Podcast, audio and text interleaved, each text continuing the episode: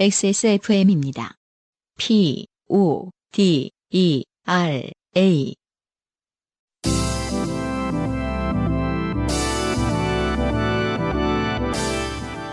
요즘은 팟캐스트 시대.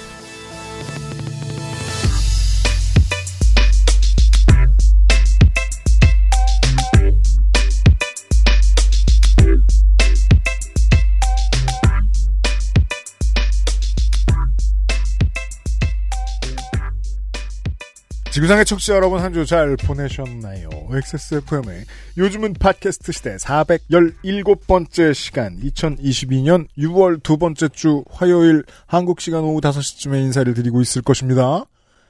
UMC 안승준이에요. 네, 반갑습니다. 논쟁 한번 할까요? 뭐죠? 올봄이 한국이 안 더웠어요.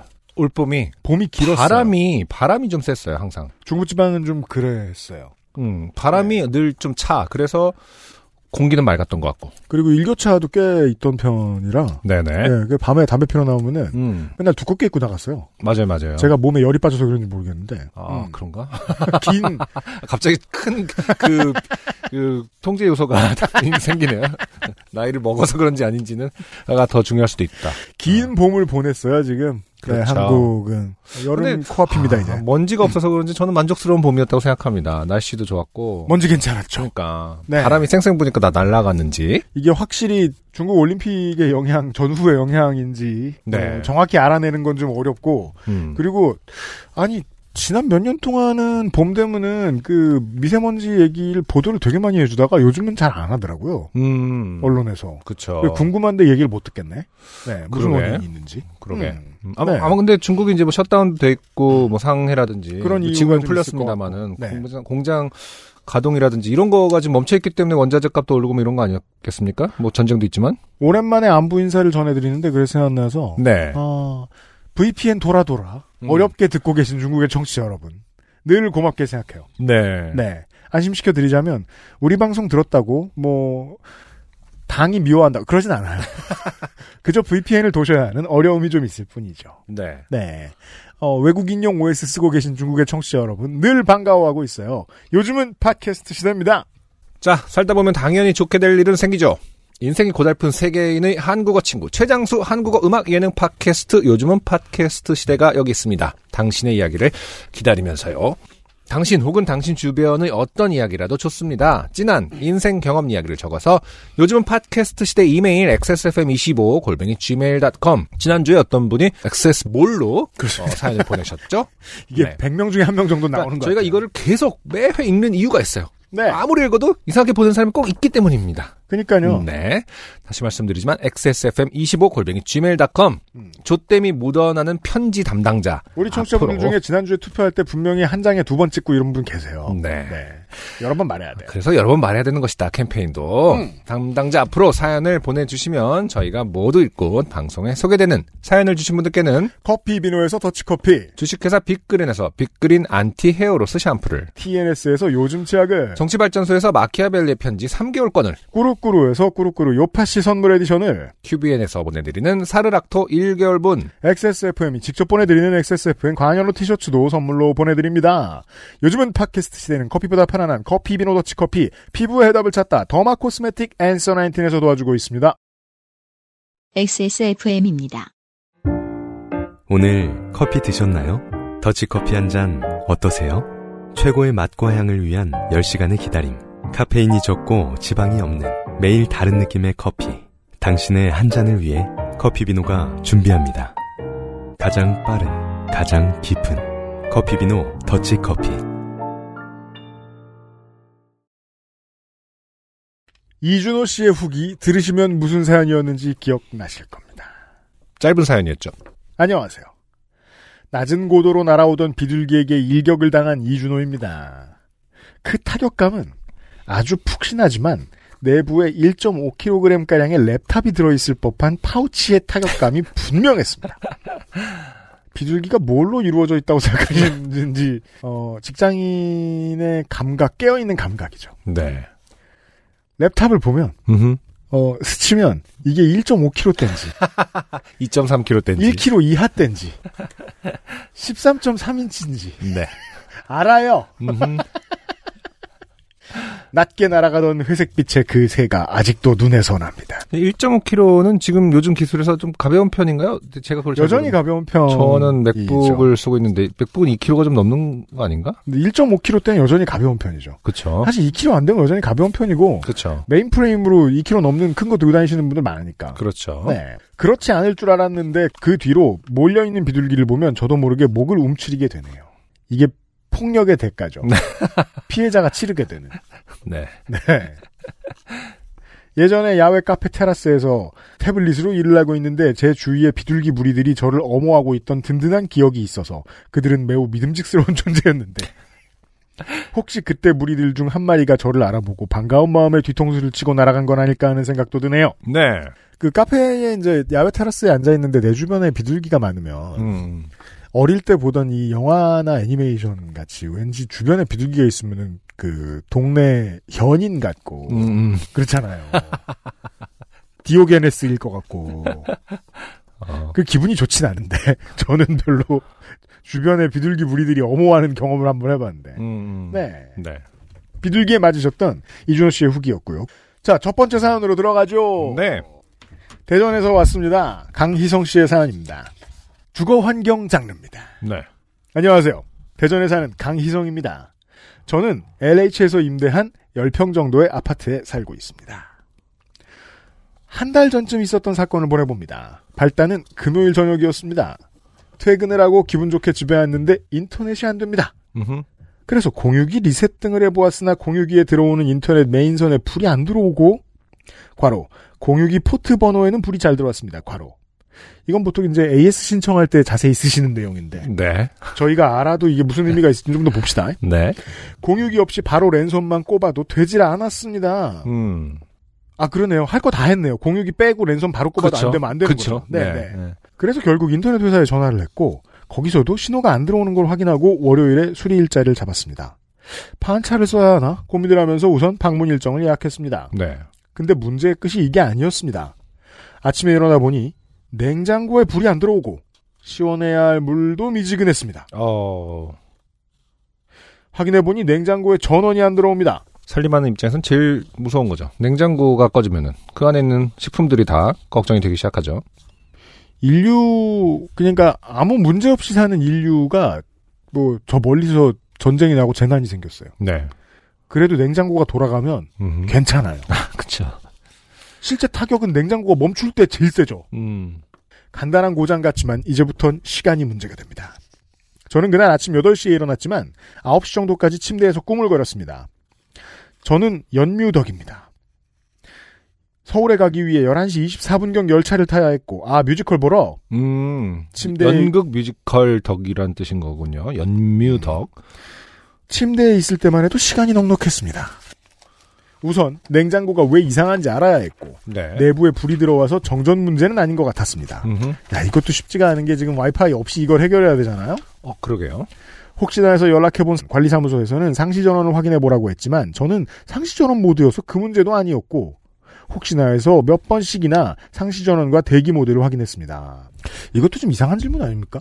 그러게요. 거의 모든 관심 없는 사람들은 냉장고는 항상 켜져 있는 것으로 생각하고 살지 않나요? 음. 그쵸. 관리사무소는 계속 안 되면 다시 연락을 주라. 꺼져! 하지만 저는 1박 2일로 뮤지컬을 보기로 했고, 음. 다음 날 밤 12시에 가까워서야 도착할 예정이었습니다. 제가 내일 자정쯤에라 도착한다는 말씀을 드리자 관리사무소는 늦은 시간도 상관없으니 다시 연락을 달라 했습니다. 요새 지은 아파트들이 전력을 아끼기 위해서 일부 콘센트에 대기 모드를 넣는 것 같았습니다. 네.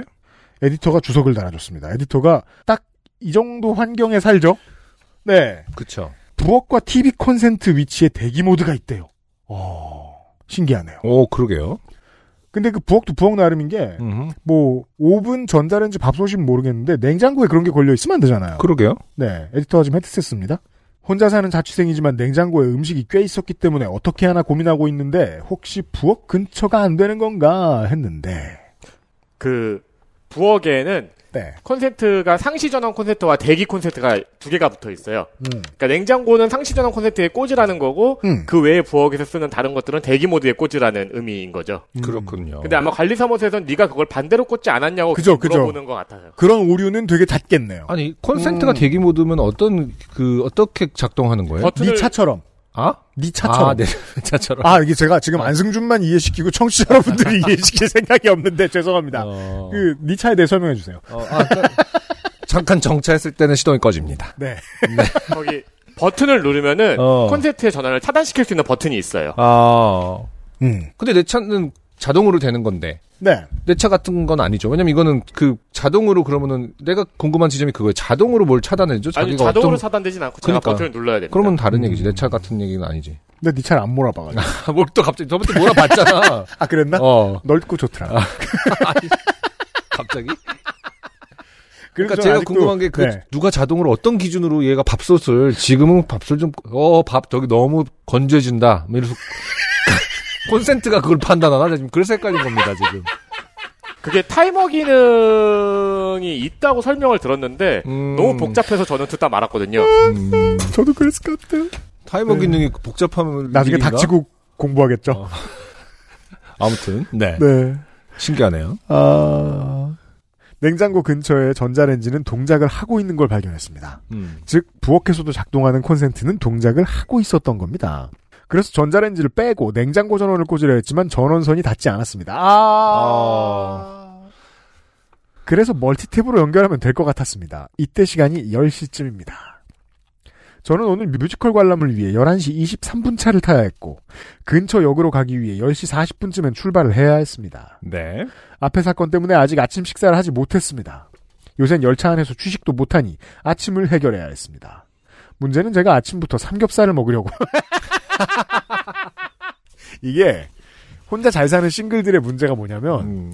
언제나 너무 그럴듯한 계획들이 있다는 겁니다. 전원이 나가기 전까지. 이미 준비를 해놓은 상태였다는 겁니다.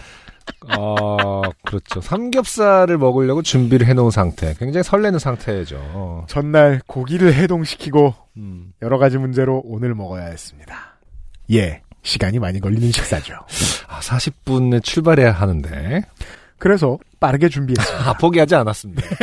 그렇죠. 고기가 가는 건 지켜볼 수 없죠. 네. 조금 빠르게 식사, 깻잎만 씻고 고기를 구웠습니다. 아, 저는 아, 상추를 이게, 포기했어요. 그죠. 저는 이게 늘 궁금하더라고. 깻잎과 상추 중에 그 선택하라고 하면 어. 깻잎을 선택하는 사람들이 의외로 많다는 사실에 제가 깜짝깜짝 놀랍니다. 음, 저 같아도 네. 그럴 것 같은데요? 저는 어, 상추만 택합니다. 저는 깻잎파기 때문에. 네. 조금 빠르게 식사를 마치니 10시 20분쯤이었습니다. 이제 빨리 내려가서 멀티탭을 사야 했습니다. 아니, 삼겹살을 구워놓은 것도 아니고, 네. 깻잎, 10시에 깻잎을 씻기 시작했는데 다 먹, 20분 만에 구워서 다 먹었어? 그렇죠. 야, 진짜 한국인은. 아, 그리고 아빠로 너무 오래 살아가지고 그 감을 좀 잊어버렸을 수도 있어요. 네. 나 혼자 먹일 때는 간단해요. 아, 그래도. 음. 가스레인지에 서서 먹죠. 아, 그렇지. 왜냐하면 그게 제일 맛있거든요. 밥 그릇을 들고 가스레인지에 음. 서서 먹죠. 맞습니다. 저희 아파트 1층에는 1층에는 편의점이 있었습니다. 네. 저는 20층이라 내려오고 올라가는 데 시간이 우와 아, 지금 어, 지금부터는 되게 그 액션 서스펜스물입니다. 음, 멀티탭 사러 가는 네, 거죠. 20분에 지금 삼겹살 다 먹었는데 20층을 내려가서 멀티탭을 사오고 있어요. 음, 어쨌든 1층에 다, 다행히 주상복합처럼 1층에 편의점이 있는 형태의 음. 아파트군요. 우선 빠르게 마스크를 끼고 내려갔습니다. 고민을 했습니다. 걸어서 5분 정도 거리에 동네 마트가 있고 거기가 더 쌀 것 같았습니다. 와. 진짜 초 단위로 생각하시는 이거 분이군요. 진짜 서스펜스다. 네. 여기서 그걸 고민하고 있어. 하지만 남은 타임 리밋은 20분. 가능할 것 같았는데 부족할 것 같기도 했습니다. 네. 저는 이때 서울 갈 짐도 다 챙기지 못했습니다. 헐. 우선 편의점으로 향했습니다. 멀티탭이 보이지 않았고 음. 직원도 잘 모르는 것 같았지만 다행히 얼마 후 생각난 직원분이 알려주신 위치에서 간신히 찾았습니다. 그렇죠. 편의점에 멀티탭은 있죠. 항상. 있죠. 네. 그리고 다시 제 방으로 올라갔습니다. 빠르게 올라오니 30분이 되었습니다. 다행히 멀티탭을 이용해 연결을 하니 냉장고가 동작합니다. 오, 그러면은 지금 전자레인지 동작하는 콘센트에 넣은 거니까, 그쵸? 그렇죠. 음, 그럼 콘센트의 문제였군요. 콘센트. 그럴 수. 네. 저는 전기밥솥도 우선 전기가 들어오는 콘센트에 연결을 하고 나중에 관리사무소와 전화를 해서 월요일에 아마 전기 배선 문제 같으니 손을 봐야 한다고 생각했습니다. 음. 그리고 1박 2일 동안 필요한 짐이 빠진 게 있나 체크하고 빠진 것을 가방에 챙기고 집을 나섭니다. 네. 다행히 예정된 열차를 타고 이틀간 종일반 과로 공연을 낮공 밤공으로 보는 것 과로 아 이러면 덕이죠. 아, 그렇군요. 종일반을 하고 밤에 도착했습니다. 그래서 이 덕후들의 후기를 보면 음. 어 A팀과 B팀의 연기를 비교하죠. 아, 그러니까요. 예. 어. 생각해 보면 그래서 이제 그 평론가들이 되게 부담스러울 것 같아요. 음. A팀 B팀 다 볼 시간은 없잖아요. 평론가들이? 예. 뭐, 지금 관객들이 이러는데 평론가들도 그래야 되는 거 아닐까요? 그렇잖아요. 네. 요즘은 덕이 너무 세가지고 평론가가 약해요. 그래서 아, 그렇죠. 밤에 도착했습니다. 음. 이 사연과 관련성은 없지만 매우 나, 만족한 공연. 읽어드릴게요. 네. TMI를 말하자면 서부극 괄호 열고 웨스턴 스토리 괄호 마피아 괄호 미오 프라텔로 괄호 가 나오는 극 음. 동화나라 이야기 괄호 난쟁이들 괄호 음.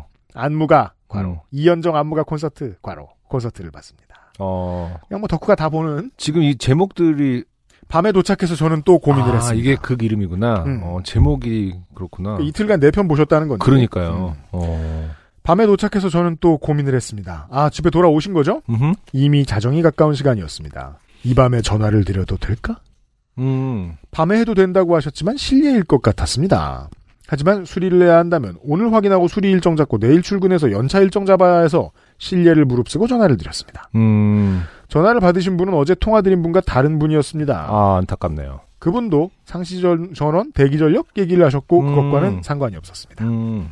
인터넷 이야기도 하니 그분은 두꺼비 집 차단기 이야기를 했습니다.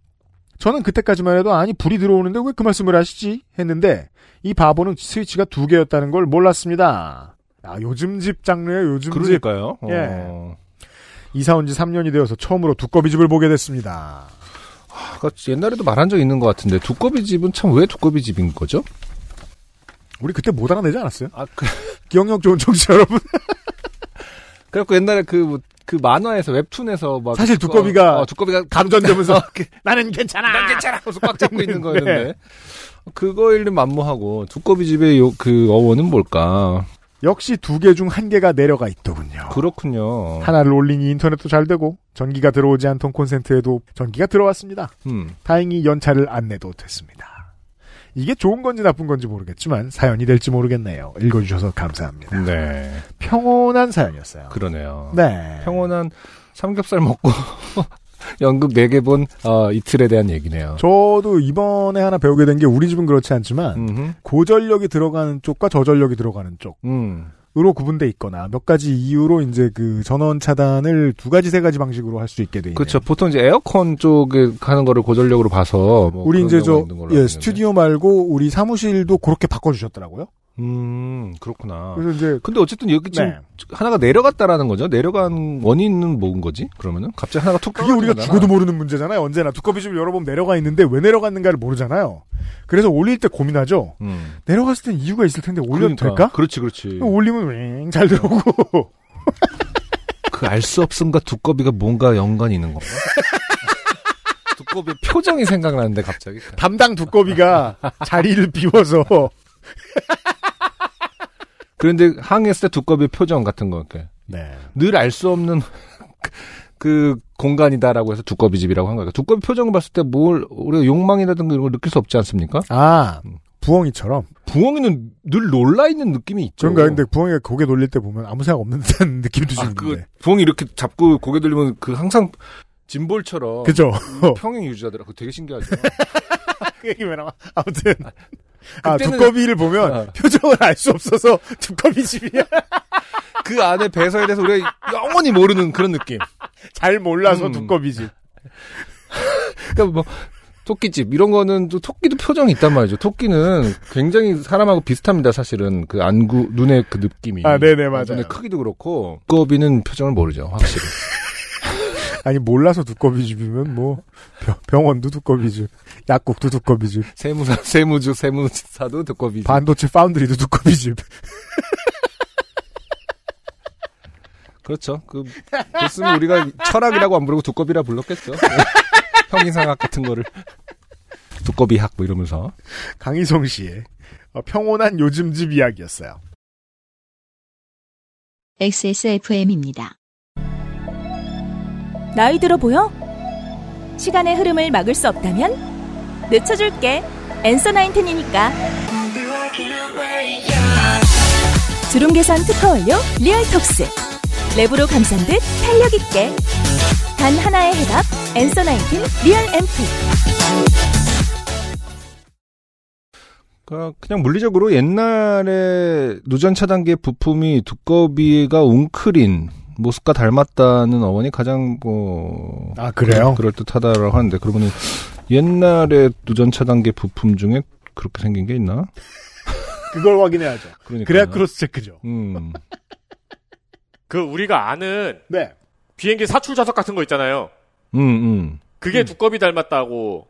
그런 얘기는 들어본 적 있어요. 네 네. 그래서 두꺼비 집이라고 저도 알고 있습니다. 음. 그 옛날 두꺼비 집은 진짜 지금 지금은 조그만 버튼으로 돼 있는데 그치. 옛날 거는 이렇게 손으로 큰 잡고 버튼. 올리고 네, 내리고. 어, 네, 이거죠, 네. 이거. 예. 예, 예. 음, 그거. 예, 그게 두꺼비 닮았다고 두꺼비 집이라고 알고 있습니다. 어른들은 아. 아, 상상이 너무 부족한데 이게 두꺼비를 굳이 닮았다고 봐- 봤을까? 아, 아까- 요거 아, 요건가 봐. 저는 반대로 어른들이 상상력이 되게 뛰어나다고 생각해요. 아, 그런가? 저걸 보고 두꺼비씩이나 떠올려?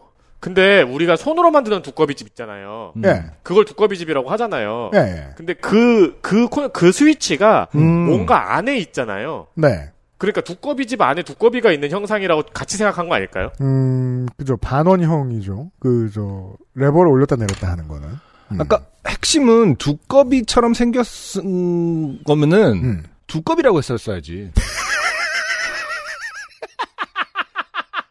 두꺼비 집인 줄 알았잖아 나는 그래서 집 두꺼비 집이 어떻게 생겼는데 그게, 그 스위치가 뭔가 그 스위치가 두꺼비들이라면. 집 어, 안에 있잖아요. 그게 항상. 들어가 있는 게. 네. 아 그러네 예. 그러면 안 되지 두꺼비가 단체 생활을 하는 게 아닌데 두꺼비 일렬로 누워서? 어, 어. 그게 하나만 있는 집도 있겠죠. 그런가? 그리고 옛날 집은 그러겠죠. 아 그러네 그리고 걔는 주로 과전압이 들어가면 차단됩니다. 아, 맞습니다. 그렇죠 커버 나이프 스위치라고 불린다고 합니다 정식 명칭이 그 covered knife switch가 이제 실제로 음. 아, 이렇게 네, 동그랗게. 음.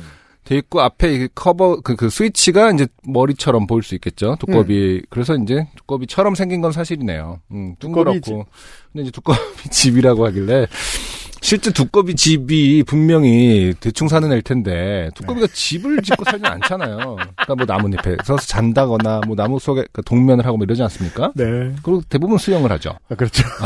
혹은 이제 연, 잎이 앉아 있다던가 뭐 이럴 텐데 연잎. 어, 두꺼비 집은 결국 두꺼비들이 있는 어떤 공간을 얘기하는 거였군요. 네.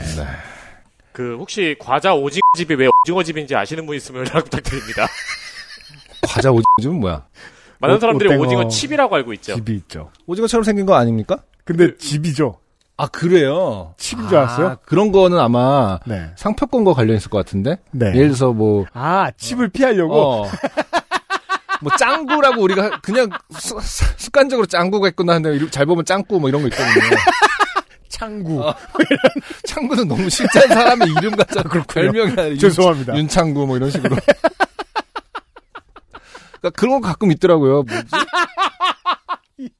그냥 아무 생각 없이 당연히 오징어 집이겠거니 하고 집었는데 오징어 집이고 뭐 이런 거 야, 유사품. 아무 상관없는 건 지난 10분간 우리의 대화예요. 근데 진짜 신기한 건 제가 업계가 굉장히 모럴이 뭐 굉장히 맞아요. 낮더라고. 아 그거 한번 살펴보세요. 업계 그, 어, 전체에 업계가 낮은 모럴. 뭐 진짜 제가 업계 뭐를 약간 문제 있던데 어, 뻔한 거를 갖다가 그냥 진짜 살짝 바꿔서 유사품처럼 팔더라고요. 유사품처럼이 아니라 유사품으로 유사품을 그, 팔죠. 어, 팔죠. 솔직히 네. 상도덕이 없더라고. 두꺼비 집에서 여기까지 왔습니다. 자, 어, 이번 주에는 네, 우리 오래된 이웃들이 많이 보입니다. 네. 우선은 어, 흔히들 미국 중부의 종교 노동자라 불리는 네. 네 이렇게 말하죠. 그 미주에 계시는 분들이. 어, 동네가 좁아서 익명을 요구하시는 경우가 많습니다. 네네. 네.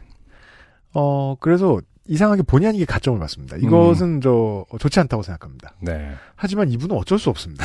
독특한 사연이 너무 많습니다. 아 그렇죠. 네. 제가 한번 읽어보도록 하겠습니다. 안녕하세요. 미국 중부의 종교 노동자입니다. 오늘은 작년 가을에 겪은 황당한 일을 얘기하려 합니다. 좋아요. 지난해 늦가을 자그마한 체구의 60대 초반 백인 여성분이 교회 사무실에 방문하셨습니다. 느리는 일이죠. 그분은 정중하게 본인이 저희 교인분의 돌아가신 남편과 친분이 있었다라고 설명하며 교인분의 연락처를 요구하였습니다. 음. 저희는 당연히 보안 및 안전상의 이유로 교인의 연락처를 알려주지 않았고 대신 그 여자분의 부탁으로 그 여성분의 명함을 교인에게 어, 전달하였습니다. 네. 그 여성분은 어찌저찌 해서 본인이 찾던 저희 교회 교인분과 통화를 결국 했지만 통화 결과 전혀 모르는 사람이라고 교인이 저에게 알려줬습니다. 뭐예요 이게? 음. 그 여성분은 그 후로 저희 교회 예배에 두 번 정도 더 참석하셨고 이래서 이제 그 누가 와서 연락처 알려달라 그러면 함부로 알려주면 안 돼요. 그러니까요. 예.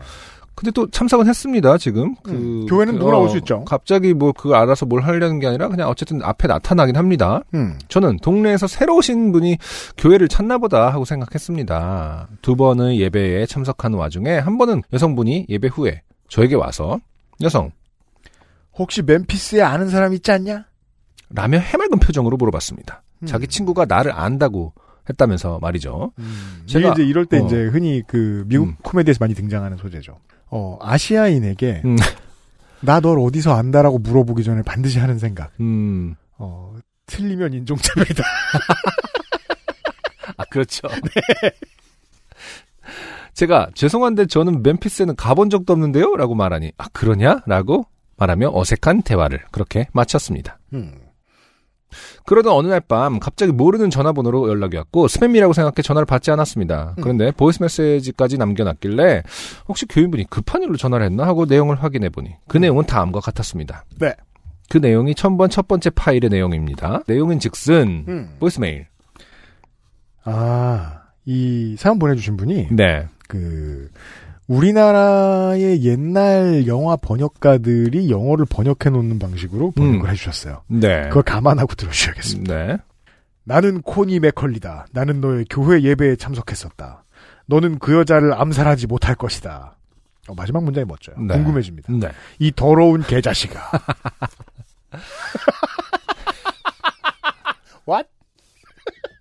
사태가 결코 심상치 않은 심상치 않죠. 네, 네. 느끼고 교인들과 긴급 미팅을 가졌습니다. 음. 어, 그리고 이 보이스메일을 몇 번이나 우리 교회 교인들과 돌려 들어봤지만 도대체 왜 이런 보이스메일을 남겼는지 이해할 수 없었습니다. 그렇죠. 잠깐만, 근데 이제 이게 전화를 한 당사자, 코니 맥컬리가 누구죠, 지금? 아직까지 알 수 없어요. 알수 없는 거죠? 이 여자분은 아닌 거죠? 네. 네. 어, 어쨌든 이분이 교회 안전에 심각한 위협이 될 것으로 판단, 음. 교인들과 상의 후 경찰에 해당 사건을 신고했습니다. 음. 경찰을 통해 교회와 교회 사무실에 접근할 경우 무단 침입으로 간주하여 신고하겠다는 공식 경고 메일을 전달하기로 했고, 아까 왔다던 그 멤피스에서 너 본 적 있어 한 그 여자분이군요. 어, 그렇죠. 음. 그럼 이 여자분이 메일을 남긴, voice mail을 남겼다라는 걸 다 인지하고 봐요. 있네요. 네, 그런가. 네. 음. 아까 말씀했던 60대 초반의 백인 여성분. 음. 어, 이름이 코니 맥컬리였군요. 아무튼. 음, 그 여성이 연락하려던 교인분에게도 해당 사실을 알려줬습니다. 음. 어, 이렇게 일이 마무리되나 싶었었는데, 경찰이 교회 명의의 경고 편지를 전달하고 무단 침입에 대한 경고를 주지시킨 그날 밤, 그 여성분에게 다시 전화가 왔습니다. 음. 전화를 안 받으니 두 번을 더 전화했고, 결국 이번에도 또 보이스메일을 남겼습니다. 그 내용은, 보이스메일. 문어체. 아, 좋네요. 잘 들어 바보 자식아. 음, 오늘 너가 보낸 무단 침입에 대한 경고 편지를 받았다. 어, 그 편지에 대해 내가 더 이상 미국 감리교회에 받아들여지지 않을 거라 되어 있었다. 아, 네. 어떤 감리교회도 못 들어온다. 음, 난 두렵지 않아. 음. 난 애니 테일러가 나를 암살하기 위해 너를 보낸 걸 알고 있어. 어. 굉장히 친절하네요. 어떻게 보면은, 이렇게 뭐 두렵지도 않고, 뭐 자기가 알고 있는 거를, 어. 오늘 받았어. 오늘 너가 보낸 그 경고 편지 받았어. 이런 거 다 일일이 설명해 네. 주죠. 이거 굉장히 스스로에게 상황을 불리하게 만드는 방식이죠. thank you for your email 뭐 약간 이런 식으로 어떤 그 서간체라든지 이런 거에 그 쓰는 형식들을 잘 지키고 있습니다. 굳이 말 안 해도 되는데. 음, 사실 너 잘 들어 바보 자식도 어떻게 보면 이제 굉장히 형식적인 거죠. 어떻게 보면. 부모님은 잘 계시니 어, 같은 겁니다. 어. 그리고 너가 나를 누구누구로부터 떨어뜨려 놓으려 한다는 걸 알고 있다. 어, 자기가 알고 있는 걸 다 얘기해 줍니다. 이러면 집니다. 어, 법정에서 굉장히 불리하게 작용을 할 수 있을 것 같아요. 너는 나를 그녀로부터 떼어내지 못해. 우리는 너의 더러운 궁둥짝을 감옥에 쳐넣어버리겠어. 아, 아. 정말 한국말은 어색한데 네. 오히려 영어가 더 자연스럽게 지금 막 지나갑니다. 머릿속에서. 그 한국말로 왜 번역해 이렇게 번역해 놓으니까 주셨는지 알겠습니다. 어, 한국말로 번역해 놓으니까 생각보다 궁둥짝만 보낸다는 느낌이 좀 강하네요. 그래서 비틀주스 같잖아요. 그러니까요. 그러니까 미국인들은 분명히 너를 때리겠어. 어, 혹은 그렇죠. 너를 감옥에 넣겠어. 이렇게 하는데 우리 말로 봤을 때는 왜 엉덩이만 떼가지? 그러니까요. 유태인 고리대 업자인가? 이런 생각이 드는 거죠. 였습니다. 였습니다. 음. 아 정말 안 되겠다 싶어서 경찰에 다시 신고를 했고 약 10분 후 교회 사무실에 다시 해당 경찰관을 만났습니다. 사실 저희가 이제 웃으면서 얘기하고 있긴 하지만 엄청 굉장히, 긴장하셨을 예, 거예요. 굉장히 무서운 일이긴 합니다. 이렇게 음. 특정해서 정말로 다 굉장히 가까이 숨 밑, 그러니까 목 밑까지 다가온 느낌이잖아요. 그렇죠. 어, 어.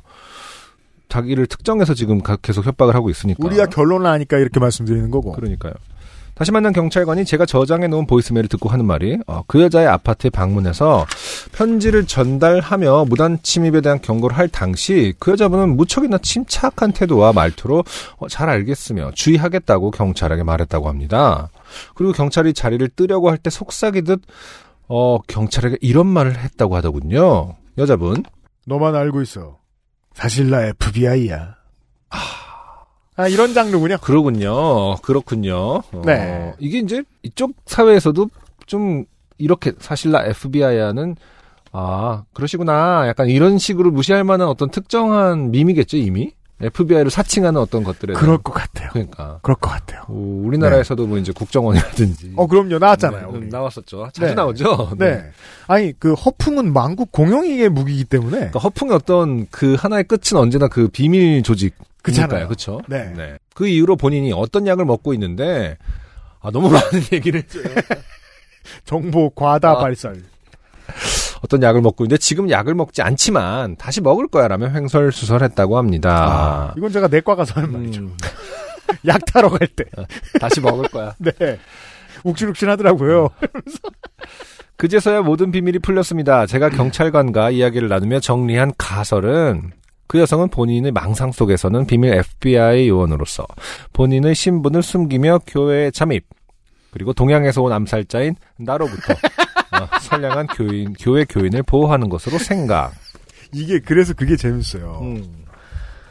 어 이런 뭐뭐 이제 뭐뭐 공공연대 말로는 뭐 백인월주의자라고 하기도 하고 네.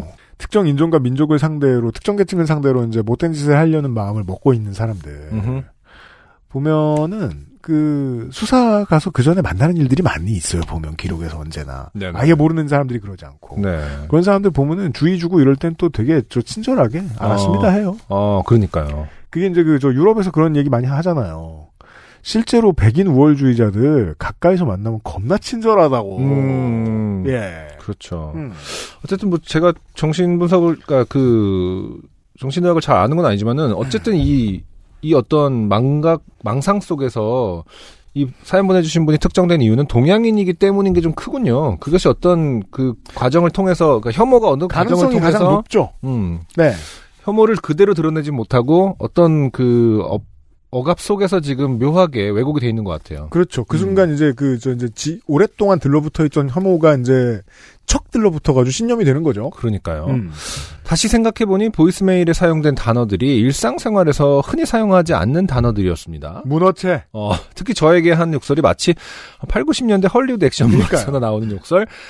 You lousy son of a bitch라든가 I will put your ass in the prison이라고 생각해 보면 평소에 하게 되진 않죠. 어 그러니까 음 그러니까요 라우지라는 son of a bitch는 뭐 자주 쓰는 거죠 그것도- 근데 꽤 문어체죠, 사실 이게. 그쵸? 그것도 아니 그런가? 일상생활을 하는데 음, 우리 말로 한다고 하더라도 음, 이렇게 욕을 길게 한다거나 싸우다가 음, 음. 네 감옥에 쳐넣어버리겠다고 말 이게 저는 뭐 그러니까요 예, 경선 과정이 아닌 이상 보통은 보기 어려운 일이다. 들어보시겠어요?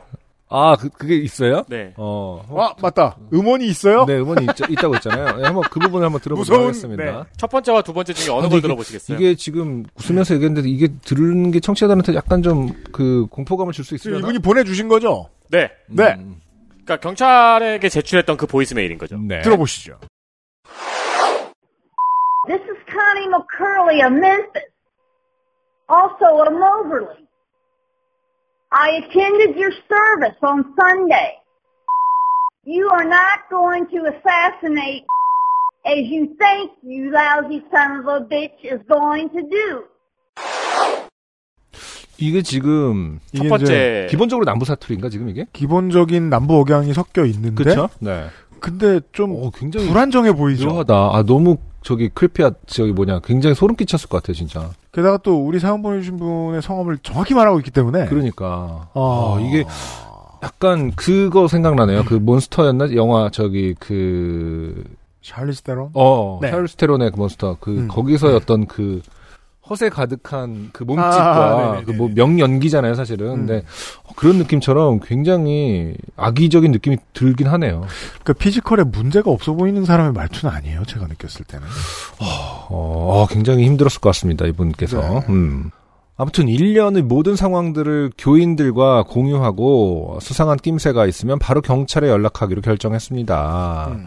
이 작은 동네에서 이런 일이 겪을 것이라고 세- 전혀 예상하지 못했고 음. 특히 이 바깥 양반께서 이런 일에 많이 놀라기도 했지만 아 그렇겠죠. 음. 한편으로는 교회 차원에서 저런 분들에 대한 대처가 어떤 식으로 이루어져야 할지 고민되기도 한다고 했습니다. 그렇네요. 또 이게 이제 그냥 직업이 아니라 결국에는 그렇잖아요. 사람을 품어야 되는 직업인데 그렇죠? 구별 없이 커뮤니티한테 다 잘해줘야 되는 직업이잖아요. 그러니까 게다가 그 한복판에 있고 본인은 동네에서 아주 보기 힘든 민족이고. 어, 예. 어, 저로선 처음에 안전 문제를 걱정이 많았지만 그 여성분의 나 사실 FBI라는 이라고 하는 얘기에 맥이 탁 풀려서 그냥 큰 소리로 웃고 말았습니다. 음. 아, 근데 또 더군다나 총기를 휴대할 수 있는 나라에서 이게 네. 웃을 수 있는 걸까요? 진짜 저는 상상이 잘 안 됩니다. 야. 음. 그 여성분은 이후로도 세 번 정도를 더 교회 사무실에 전화해서 한 번은 이거 소리 있습니까? 이것도 들어보죠. 그냥 어, 원본으로 들어보도록 하겠습니다. 음. H34 received on Thursday at 2:56 p.m. My name is Connie McCurley. This message goes to so I'm aware that you were in Memphis last night. You and several Tay members murdered FBI agent Marie Kester. This is not good. I'm in apartment 308 at the Towers. Bring your ass to me and I will take you to Moberly Police Station. I don't want to see your ass blown away. I want to see your ass electrocuted like Roland James in Memphis. 야. 사연자의 번역. 네. 네가 FBI 요원을 죽인 걸 알고 있다. 네. 썸머리죠, 당장- 썸머리. 네. 당장 내가 사는 아파트로 와라. 왜 오라 그래? 그러니까 이것도 수사관이라며. 어. 내가 널 경찰서 유치장에 보내서 전기 의자형에 처하게 할 것이다. 이런 네. 말하는 사람 특징이 있습니다. 음흠. 법의 프로세스를 음. 축약해요. 유치장에 유치장에 가자마자 아 무슨 일이십니까? 아 전기자 전기자 치려고 왔어요. 민원실에 가갖고 순경이. 네. 아이 와 되게 와 걱정 많으셨겠어요 진짜. 그러니까요. 예. 야 이렇게 보이스메일을 남겼습니다. 결국 제가 속해 있는 지역의 교단 소속 변호사님을 접근 금지 및 신변 보호 요청 준비를 하려는 중 어이없게도 몇 주 후 그 여성분이 수십 건의 주차 위반 및 교통법규 과태료 미납으로 경찰에 체포되었다는 얘기를 들었습니다. 네. 체포 당시 격렬하게 저항했다는 이야기 역시 들었습니다. 체포되었다는 소식을 듣고 구치소에 문의해보니 가로열고 이 동네는 지역 보안관 사무실 홈페이지에서 구치소 수감자들의 정보를 공개하고 있습니다. 가닫고 그 여성분은 그곳에 없었습니다. 어, 예전에 교정시설에서 근무하던 교인분의 이야기로는 정신과 치료가 필요한 수감자는 일반 감옥이 아닌 보호소로 이감된다고 하시더군요. 그래서 이렇게 사건은 일단락되었습니다. 사실 당한 걸 생각하면 민사로 가도 그러니까요. 네 적당할 것 같긴 한데 아무튼 음. 지나갔어요. 크다면 크고 작다면 작은 소동이 있었지만 협박죄도 민사인가? 형사 아닌가? 되지 않을까요? 음. 일상생활에 큰 방해를 받았는데. 크다면 크고 작다면 작은 소동이었지만 그래도 우리 목사님 지키겠다고 발벗고 나서서 움직여준 교인분들이 너무 고마웠습니다. NRA 회원님이 분명한 몇몇 교인분들은 저에게 혹시 도움이 필요하면 언제 언제든지 환영이라고 했지만 그 라이프를 찰컥 그러니까. 어, 언제든지 환영이라고 했지만 저는 마음만으로도 감사하다며 사양했습니다. 아, 굉장히 어. 아 이게 미국에 무슨 일이 있는 그러니까. 얘기 들으면 웃을 수가 없어요. 어, 그러니까요. 음, 목사님에게 NRI 네. NRA 회원들이 와서 언제든지 도움이 필요하면 얘기하라. 네. 이거 참 거절 뭐 마음만 받아야지 진짜로. 그러니까 되게 네. 성격 좋은 말투로 신의 뜻대로 해드리겠다고. 안 돼요. 그 후로도 추수감사절에 성, 성탄절 등등 행사를 거치면서 그런 일이 있었는지도 까먹었다가 교회 이메일 정리하면서 백업해놓은 FBI 비밀 요원의 보이스메일을 발견하고 그때의 기억을 되살려 사연을 보내봅니다. 이런 게 참 안타까운 거죠. 그러니까 삭제하기에는 언제 또 무슨 일이 일어날지 음. 맞아요. 모르니까 그러니까 그 뭐 법적으로 분명히 근거가 되니까 지우지도 못한 말, 단 말이야. 네. 그럼 그걸 계속 보게 되죠. 맞아요. 그럼 계속 생각을 하게 되고. 이 늙어간다는 게 그런 것 같아요. 그 어떤 mailing list 중에 blackmail, 음, 그러니까 음. 그, 그 여기서 메일은 그 메일이 아니죠. 음. 뭐그 자기가 나쁜 일을 경험했던 것들은 어떻게 백업해 놔야 되잖아요. 그니까. 예. 참 그게 이제 피해자의 굴레고 삶인데 맞아요. 그런 걸 우리가 흔히 이제 서사 속에서 놓치곤 하는데 음. 아, 자. 어, 여기는 이제 와 코로나 끝났어 끝 하하하 하고 끝난 셈 치고 살아가는 분위기입니다. 근데 알고 있습니다. 네. 이거 한국도 지금 그렇습니다, 사실은. 음. 밤에 좀 나가 보면은 음. 굉장히 축제 분위기죠, 지금. 물론 뭐 미국 분들은 깜짝 놀라실 거예요. 그래도 안에 들어오면 거의 다들 저 마스크, 마스크 끼고 쓰니까. 하기 음, 있으니까. 네. 조만간 공공장소 마스크 의무 착용 규정도 없어진다고 하네요. 네, 그 전에 보내신 메일입니다. 네, 건강 유의하시고요. 언제나 좋은 방송 감사드립니다. 행복하세요. 네. 네. 지금 이 아까 그 말하던 정신 나간 사람의 목소리에 삑 처리된 게 이제 우리 사연 보내주신 분의 이름이에요. 네네. 예. 음흠.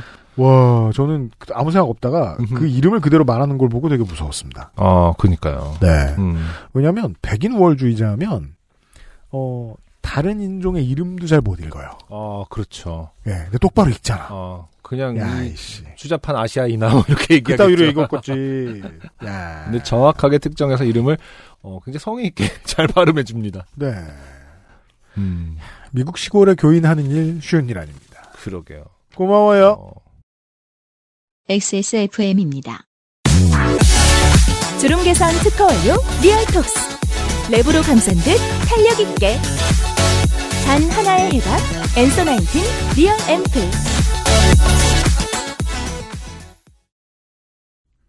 어떻게 보면 그 아의 인지 어의 인지까지도 느낄 수 있었던 맞아요. 발음이었습니다. 맞아요. 맞아요. 자, 끝으로 어, 우리의 고정 게스트들 중에 네. 김밀물 씨의 사연이었습니다. 네. 네. 반드시 한 가지 장르에 대한 얘기를 하시는 분이죠. 음흠. 안녕하세요. 김밀물입니다. 오늘은 음악과 운전과 세대 차이로 인해 여러 사람이 좋게 된 이야기를 해보려고 합니다. 네. 이 얘기만 놓고 보면은 이제 그 9인승 승합차에 음흠. 운전하는 사람이 자기 틀고 싶은 거 틀었다가 다들 토했다. 뭐 보통 이런 얘기인데 뭔지 봅시다. 네. 제 음악 취향은 좀 대중이 없습니다. 이게 무슨 뜻일까요? 아, 좋은 문장이에요. 대중 음악을 안 좋아한다는 것인지. 내 음악엔 대중이 없다. 그렇죠. 아. 작가만 있다. 어. 네. 그 앞뒤가 안 맞는 소리입니다. 작가는 나는 기본적으로 팝- 대중. 팝 뮤직을 듣는 게 아니라 난 뮤직을 듣는다. 이렇게 느껴지기도 하고요. 예전부터 주변 친구들과 너무 호환이 안 돼서 네 취향은 참 근본이 없다라는 소리를 많이 들었습니다. 음흠. 그리 많은 뮤지션을 좋아하지도 않아서 한 번 꽂히면 그의 앨범을 거의 몇 년간 듣는 식입니다. 10대 때는 패닉, 이상은, 앨라니스 모리셋, 글로브 정도 말 그대로 제가 듣는 음악의 전부였습니다. 글쎄요. 어. 봤을 땐 다 대중이 있는데요. 아니 그 시절에 앨라니스 모리셋이면 음. 그냥 pop rock의 standard예요. 그렇죠. 네. 패닉, 그랬을까? 패닉 도 그랬지. 어, 그렇죠. 네. 앨라니스 모리셋을 그쵸? 사실은 그냥 popular한 아, 엄청, 네, 그렇죠. 네, 네. 음. 이 목록은 20대가 되어도 거의 업데이트 되지 않았습니다. 글쎄요, 그 김밀물 씨뿐만 아니라 다 그럴걸요? 네. 20대 초중반에 음악이 업데이트가 안 돼요. 음흠. 딴 일로 바빠서. 제가 너네 얘기했잖아요. 학계에서도 밝혀진 얘기라고. 음. 업데이트 안 되고 벌써 14살에서 어 20세 사이 음. 어, 14 그때의 음악을 계속 소비한다. 음. 지금은 이제 빅데이터가 워낙 많으니까 뭐 스포티파이라든지 그죠? 뭐 그런 그런 걸 통해서 이제 클릭 연령대랑 클릭 이런 거 다 데이터 통계 내 보면은 음. 어그 당시 그 사람들이 14살에서 20살 사이에 들었던 음악의 재생 수가 여전히 현저하게 높고 뭐 이런 것들이 있죠. 저 30살 때 체온이 가장 내려갔던 경험이었죠. 음. 그 라디오 듣다가.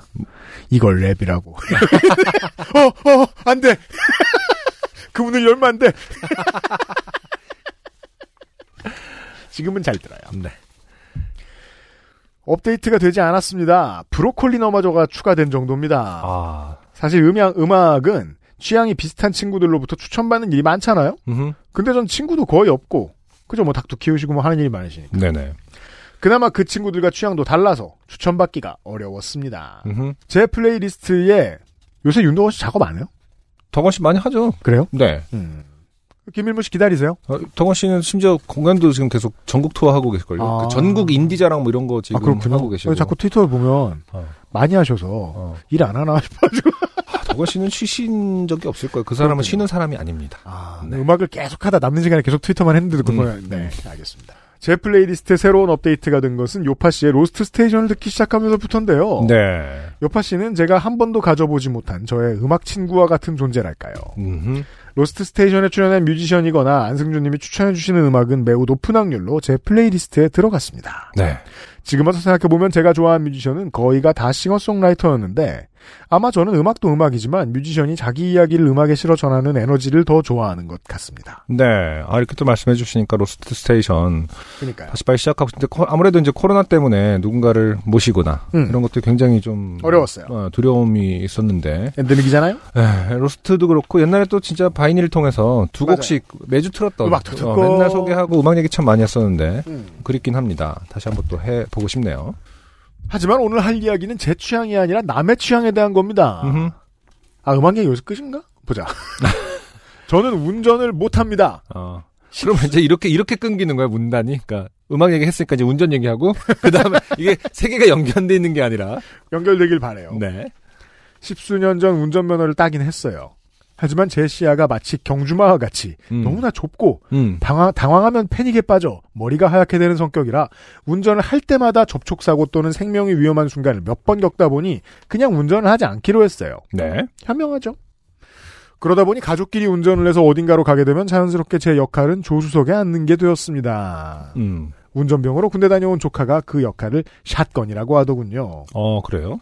운전하는 사람이 집중력을 유지하고 편안하게 차를 조종할 수 있도록 대화를 하거나 음료나 껌을 챙겨주거나 음악을 선곡하는 등의 역할을 하는 겁니다. 그걸 우리는 이제 조수라고 부르기로 한 거 아닌가?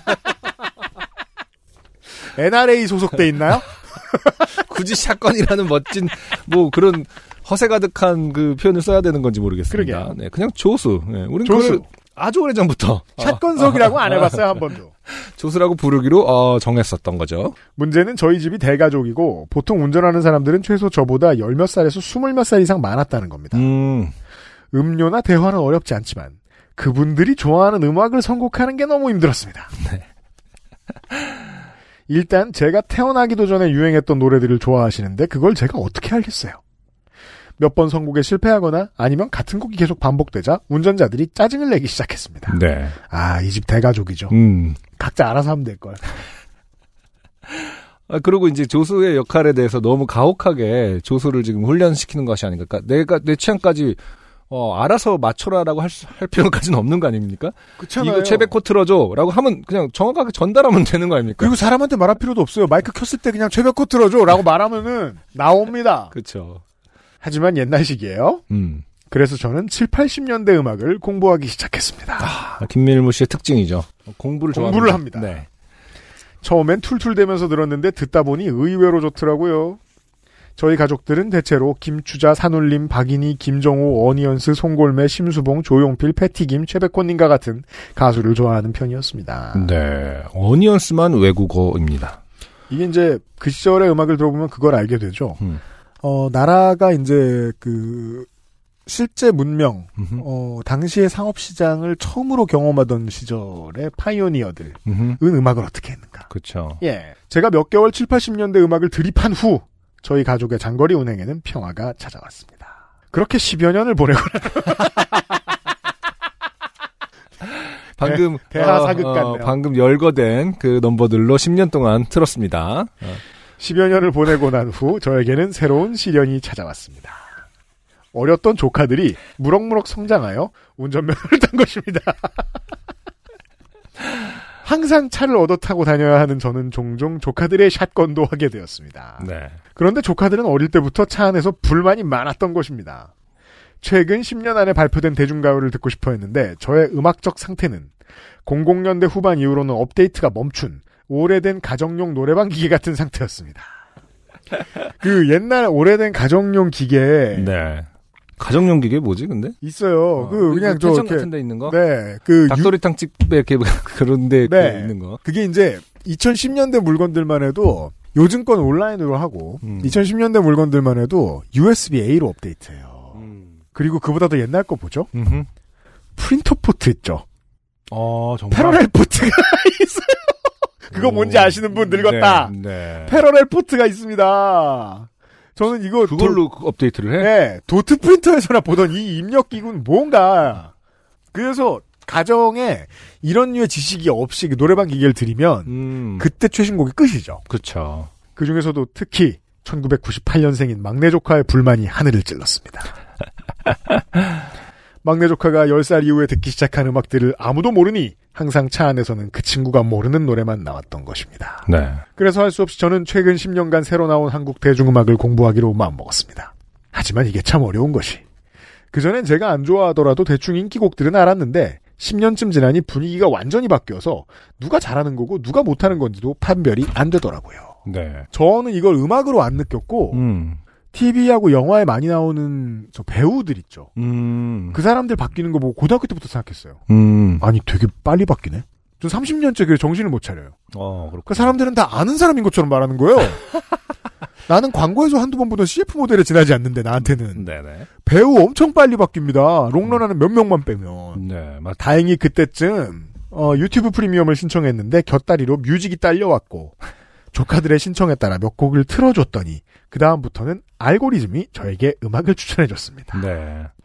그걸 그래서 알고리즘에 저 하는 거죠. 그쵸. 알고리즘에 맡기면 내가 알던 노래가 갑자기 나오니까 알아서 맞아. 그걸 하나 둘씩 듣다 보니 조금씩 마음에 드는 뮤지션들을 발견하게 되고 그들의 모든 음악을 플레이리스트에 넣고 시간 날 때마다 들으면서 좋은 걸 남기고 별로인 걸 버리는 과정을 반복했습니다. 어, 부지런합니다. 역시. 그렇게 몇 달을 고시 공부하듯 최신 한국 대중음악을 공부하다 보니 대략 1천곡 정도를 골라 아, 음악을 다 키우듯이. 두수가 네. 확 늘었어요. 증폭시켰어요, 진짜. 네. 대략 1천곡 정도를 골라 음. 플레이리스트를 완성할 수 있었습니다. 조카들도 좋아할 것 같고 저도 마음에 드는 곡들 넣어요. 여전히 싱어송라이터들이 많았고 오디션 출신 뮤지션 또는 인디밴드, 인디밴드지만 주류가 된 경우를 비롯하여 음. 힙합 뮤지션들까지 고루 분포되어 있었습니다. 갈래는 세 가지죠, 이게. 네. 요파시를 통해 알게 된 뮤지션도 제법 들어 있었어요. 아무튼 조카들은 만족했습니다. 최신곡이니까요. 다시 차 안에는 평화가 찾아왔습니다. 아, 이게 3부작인가 봐요. 하지만 운전 못하는 죄로 가족 내 모든 세대의 행복을 위해 노력하던 저는 조금 불행했습니다. 1960년대부터 2010년대의 음악을 전부 커버해야 하는데 정작 제가 가장 좋아하는 90년대와 00년대 노래를 차 안에서 들을 수가 없잖아요. 어, 조금 숨통이 트인 것은 제가 운전을 다시 시작하면서부터 숨통이 트였다는 말이 앞뒤가 안 맞는 게 이게 저 주의력이 똑같다고 보면 네. 네 숨이 끊어지는 위험을 감수하시는 거 아닌가요? 어쨌든 가장 빨리 했어야 될일 가장 뒤로 밀어서 해결했습니다. 제가 부지런하고 굉장히 칭찬을 해드렸는데. 최소 10여 어, 년이 지나 있어요. 그렇게 똑똑하진 않을 수도 있다. 요즘 차들은 기술이 좋아져서 저의 좁은 시야를 보완할 수 있도록 사각지대에서 차가 끼어들면 삑삑대거나 아. 아니면 아예 차선을 이탈하면 자기 맘대로 핸들을 틀어서 제자리로 돌려놓는 신기술이 적용되어 있더라고요. 어, 이건 어쨌든 좋은 차를 샀다는 뜻 아닙니까? 모든 차가 다 이 정도인가? 요즘은 이 기술. 적용 범위가 점점 늘어나고 있죠. 아, 그렇군요. 네. 그리고 저도 나이 먹으면서 산만함이 줄고 당황해도 패닉이 덜 들게 되어 가까운 2, 30km 정도는 운전을 하고 다니게 됐습니다. 네. 그때마다 저는 제가 좋아하는 음악을 떠나가라 크게 틀고 다니며 아 초보 운전자의 특징이죠. 음. 떠나가라 틉니다. 그리고는 밖에 안 들릴 거라 믿습니다. 차댈 때 때리고 싶죠. 작은 행복을 맛보고 있습니다. 밤이라 피곤할 땐 요파 씨를 듣고요. 어, 어쨌든 근데 뭐 운전에 대한 뭐라 기술 혹은 뭐 재능이 영 없다면 이렇게 멀티하는 것도 힘들 거예요. 그러니까 다시 말해서 누구나 갖는 초보자의 어떤 불안함이지 실제로 운전과 거리가 먼 성격이냐거나 이런 거는 아닐 수도 있지 않을까요? 저는 나는 운전하면 안 돼라고 생각하는 사람의 한 90%는 운전해도 되는 사람들이라고 생각해요. 그러니까 근데 이제 심리적 장벽이 제일 큰 장벽이니까 그걸 넘어설 생각이 없는 사람을 등 떠밀면 안 되잖아요. 그렇죠. 래서 그런 거지 실제로는 음. 다할 수 있다고 생각해요. 맞아요. 예. 네. 어쨌든 음악을 이렇게 크게 듣고 즐길 줄 아는 수준이 벌써 됐다라는 거는 뭐 네. 좋은 일이에요. 네.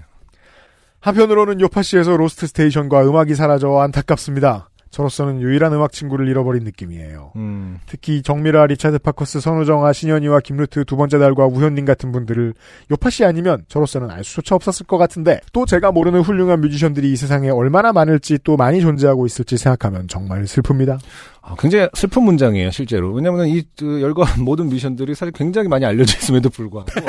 김일무 씨는, 아, 요파 씨 아니었으면 몰랐을 거라고 하는데, 아, 개 중에 어, 유명한 사람들만 어떻게 이렇게. 그러니까 듣는 정미라 씨는 기분이 나쁠 수 있죠.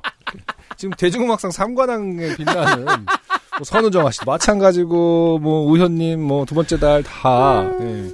어, 기라성 같은. 뮤지션인데 어, 요파시 아니었으면 몰랐다. 이거 네. 굉장히 어, 논란의 여지가 있는 문장입니다. 동네에서는 공천 받을 사람들이에요. 음악을 안 틀어주셔도 좋으니 뮤지션 소개라도 자주 해주시면 좋겠다는 생각도 가끔 합니다. 저는 그때까지 예전 로스트 스테이션 다시 듣고 기다리겠습니다. 요파시 관계자 여러분 모두 건강하세요. 근본 없는 음악 취향의 소유자 김밀물 드림. 야, 네. 긴 이야기로 저희한테 부탁을 하셨네요. 네. 그러게요. 좋은 사연입니다. 네. 음. 이 사업이라는 게 음흠. 어떤 분야를 축소했다가 다시 시작하려고 그러면은 손이 안 가요. 그렇죠. 네. 아 정말 욕심도 많고 생각도 많은데 그렇죠? 네, 우리가 그러니까 음악을 말이에요. 둘이 다 음악을 했던 사람으로서 애정도 뭐 애정이야말로 변한 적이 없고요. 그럼 네. 로스트 스테이션 하는 날은 나름 되게 좋은 날이거든요, 우리들한테는. 네. 네. 늘 기분 좋은 일이 녹음이었어요. 음. 좀 특별하게 만들고 싶은 욕심 때문에 오히려 더 손이 안 가는 그런 그쵸. 것 같기도 하고요. 네. 뭐 이건 UMC가랑 저랑 또 음. 많이 상의해 상의할게요. 봐야, 네, 상의해 봐야 될 일이라고 생각합니다. 네. 네. 김일무 씨 조금만 기다려 주세요. 네. 어, 왜냐면 알고리즘이 당신을 지켜주고 있잖아요.